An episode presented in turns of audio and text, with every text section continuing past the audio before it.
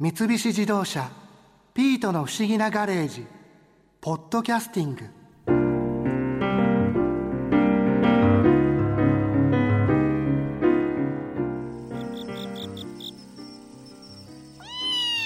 はい新一。コーヒーを入れたわ。あマリアさん。ありがとう。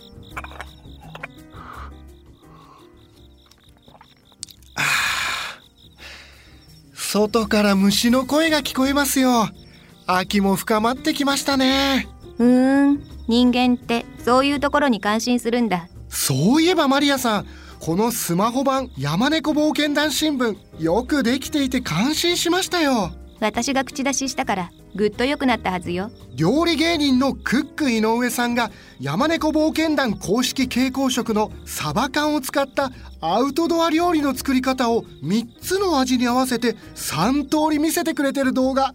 すごく面白いですね。ああカオルと役所が隣のおばちゃんを連れて取りに行ったやつ。おばちゃんの声だけ聞いてる人が動いてる実物を見たら若くて綺麗でびっくりしますよ。だったら私が出ればよかったでもスマホでこれだけの新聞をいつでもどこでも見られるって便利な世の中ですよね。最近紙の新聞の発行部数が減っているのもわかるわ。僕はこの前博士と一緒に紙に印刷する新聞の歴史を見てきましたよ。新聞の歴史どうだったの？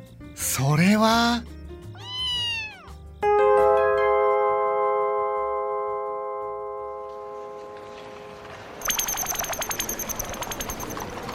石造りの立派な建物が並んでる。ここ前にも来ましたよね。そうだ。古代ローマの中心ホロ・ロマーノだ。その通り。目の前に立っている箱みたいな大きな建物が元老院議事堂だ。壁にかかった白い板の前に人だかりができてますね。どんな時代のどんな言語もわかる都合のいい装置をつけて集まっている人に話を聞いてみろ。はい。あの何を見てるんですか？アクタディウルナよ。何ですそれ。カエサル様が作られた元老院の議事録よ。議員が議会でどんな発言をして重要法案に賛成したのか反対したのかを市民に知らせるためのものなの。みんなずいぶん政治に興味があるんですね。それはどうでもいいの。みんなが読んでるのは街で起こった珍事件とか勇者の冒険団の方よ。えー、なんか最近の新聞みたいだな。アクタディウルナはカエサルつまりシーザーが紀元前59年に元老院の運営を透明化するために作らせた人類初の壁新聞だ。シーザーの自己宣伝も兼ねていたので大衆にこびるための娯楽性の高い記事も載せていた。それが人気になって300年続くことになる。そういうことか。次は時代をぐっと下って西暦1445年の神聖ローマ帝国今のドイツのマインツの町だ。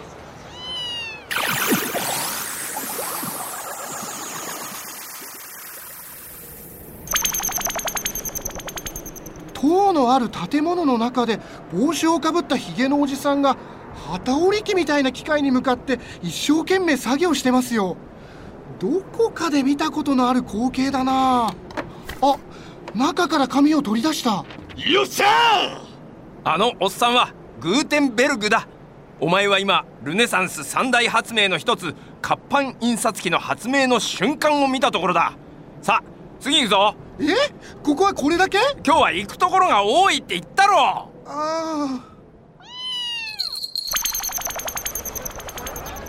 活版印刷機の発明から164年後の1609年の南ドイツのアウグスブルグの町に来たぞ。何か紙を持った人が通りを歩きながら話をしていますよ。今週の内外通信読んだ。なんか面白いニュースが出てるの？ベネチアでガリレオという男が望遠鏡を発明したそうだ。何でも遠くのものが大きく見える装置らしいよ。それはありえないっしょ。いやでもほらここ。書いてあるんだって。博士内外通信って何ですか？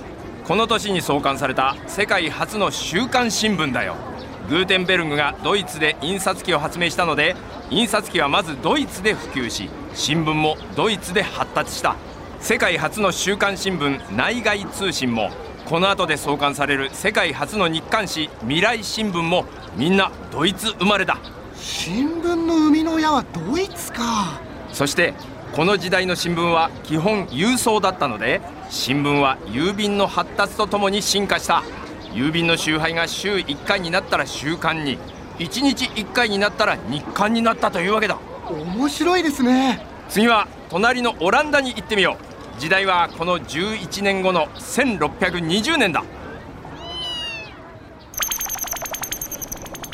看板になんちゃら印刷って書かれた建物の前に来ましたね。これはアムステルダムの印刷会社だ。中で商売人っぽい男が熱弁を振るってますよ。ほな聞くけどお隣の神聖ローマ帝国の皇帝のお妃藩は誰や？イギリス国王の娘のエリザベスです。せやな。この糸藩母国ではごっつ人気なんやて今神聖ローマ帝国では新教徒とカソリック教徒がえげつない戦争しとるやろ。せやからイギリス国民はエリザベス藩の身の上が心配でしゃあないね。はあそれが何か？鈍いやっちゃな。今戦争の様子を知らせる新聞を英語で作ってイギリスに持って行ったら飛ぶように売れるってこっちゃないかい。あなるほど。分かったお前。早くあの前から思ってたんですけどこの都合のいい装置って商売の話になると急に声が博士そっくりになってしかも関西弁になりますよね。そうか？不思議だな。あでイギリスで新聞を売る話はどうなったんです？1620年コラントという英字新聞がオランダで印刷されイギリスに運ばれて飛ぶように売れた。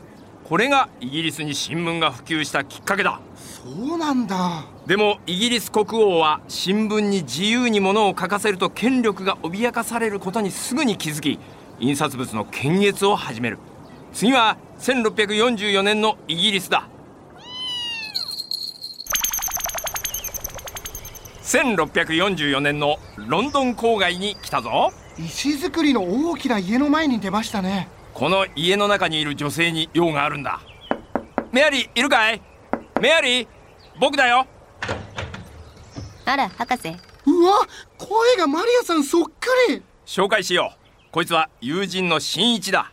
ああのはははじめまして。私は作家のジョン・ミルトンの妻のメアリよ。二人ともお上がりになってお茶でもお出しするわ。メアリー聞いたよ。ミルトンの家を飛び出しちゃったんだって？そうなの。私は17だけどあの人は35でおっさんでしょ？もう話が合わなくて合わなくて。私箱入り娘だから我慢できずに新婚1ヶ月で家出してこうして実家に戻ってきちゃったの。博士都合のいい装置はわがままな女性の声は大体マリアさんの声になりますよね。確かに。メアリー旦那は迎えに来ないのか？ミルトンは離婚したがっているわ。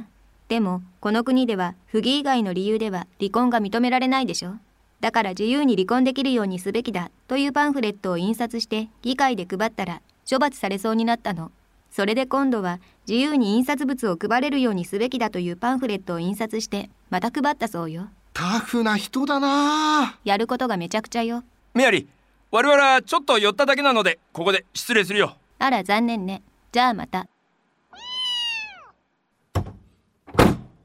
彼女の夫のジョン・ミルトンが議会で配ったパンフレットは言論の自由の出発点となった歴史上重要なものだ離婚させろっていう主張が言論の自由の原点なんですか？歴史なんてそんなもんだ。彼女は結局ミルトンの元に帰り離婚はしなかったかな。ああそれはよかった。グーテンベルグの印刷機はドイツでジャーナリズムを生みイギリスで言論の自由という概念に到達しその概念が世界中に広まって世論の形成に大きな役割を果たすようになる。なるほど。次は1868年のロンドンだああ賑やかなカフェの前に来ましたね。ここは19世紀のロンドンの金融の中心シティのコーヒーハウスだ。おいウォルター！ウォルタんおお博士！ここに来れば君に会えるんじゃないかと思って来てみたら図星だったよ。この若者は博士の友人かい？ああ新一と言います。はじめまして。私はジョン・ウォルター3世新聞社タイムズの社長をしている。この店の客はみんな君の新聞を読んでるようだね。この光景を見るのが好きでここに通っているのさ。うちは印刷が早いから発行部数が多いんだよ。印刷の速さってそんなに違うんですか？1445年に発明されたグーテンベルグの印刷機は1時間に30枚しか印刷できなかった。内外通信が発行された頃は1時間200枚だった。それが19世紀初めに発明された蒸気印刷機では1時間1100枚だ。350年で40倍か。そして今年我が社が完成させたウォルターリン天気は1時間に1万2000枚それも両面だ。ウォルター臨天機は今も新聞印刷に使われている臨天機の原型だよ。それに最近木材から紙を作るパルプ製紙の技術も確立されてね新聞はぐっと安くできるようになった。それでみんなあなたの新聞を読んでいるわけですね。そういうこと。さあ今度は時代を少しだけ遡って1785年の江戸両国に行ってみよう。橋のたもとに編み笠をかぶった人が2人立っていて周りに人垣ができてますよ何か配ってるみたいだな。君とネオが五千石取るか。何の五千石？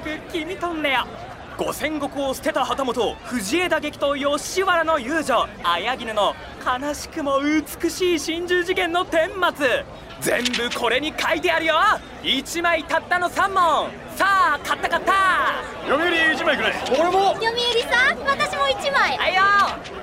え？ー、読売新聞ってこの頃からあったんですか？いやいやいやそうじゃなくて読売とは瓦版を売る人のことだ。中身を読み上げながら売っていたので読売と呼ばれていた。瓦版って日本の新聞のルーツでしょ？頭に手ぬぐいを乗せた人が竹の棒を振り回しながら売るものじゃないんですか？それは時代劇の中の話。瓦版は江戸時代を通じて幕府から禁止されていたので実際は編み笠で顔を隠し2人1組で1人が周りを見張りながら売られていたんだ。違法な割には随分人気ですね。江戸時代の日本人の識字率は80%もあって世界でも図抜けて高かった。江戸庶民は世界のどこの人より読み物を求めていたんだよ。そうなんだ。次は1877年明治10年の東京神田だ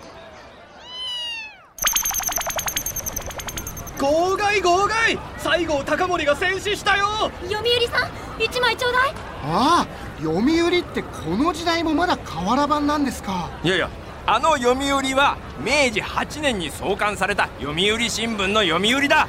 名前は瓦版売りの読売から取ったそうだけどね。紛らわしいな。号外号外。今朝薩摩で西郷隆盛が戦死したよ。古新聞俺にも1枚くれ。古新聞って何です？新聞に大きい小さいがあったんですか？あったよ。でも紙の大きさの話じゃない。インテリ向けの論説中心の新聞は大新聞。大衆向けの事件記事中心の新聞は古新聞と呼ばれていた。今の毎日新聞の前身で明治5年創刊の東京初の日刊誌東京日日新聞は政治色の強い大新聞。読売新聞は漢字に振り仮名が振られた古新聞だった。号外号外。今朝西郷隆盛が薩摩で戦死したよ。1枚ください。さっきから今朝戦死って言ってますよね。朝西郷さんが戦死したニュースが夕方にはもう東京で号外になってたんですか？そう。西郷さんは国民的人気者だったので西南戦争には東京の新聞社がこぞって特派員を送り速報性を競っていた日本の新聞は西南戦争をきっかけに発達したと言っても過言ではない。そういうことか。ではそろそろ現代に戻って新聞の話の続きを聞くとしよう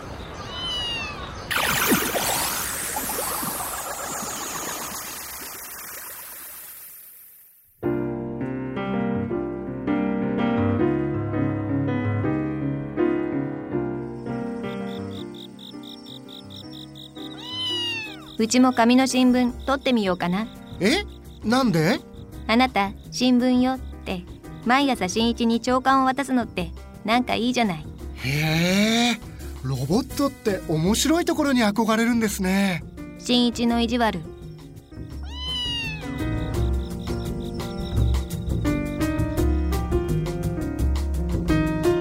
三菱自動車ピートの不思議なガレージ」ポッドキャスティングこのお話は「 Drive your Ambition」三菱自動車がお送りしました。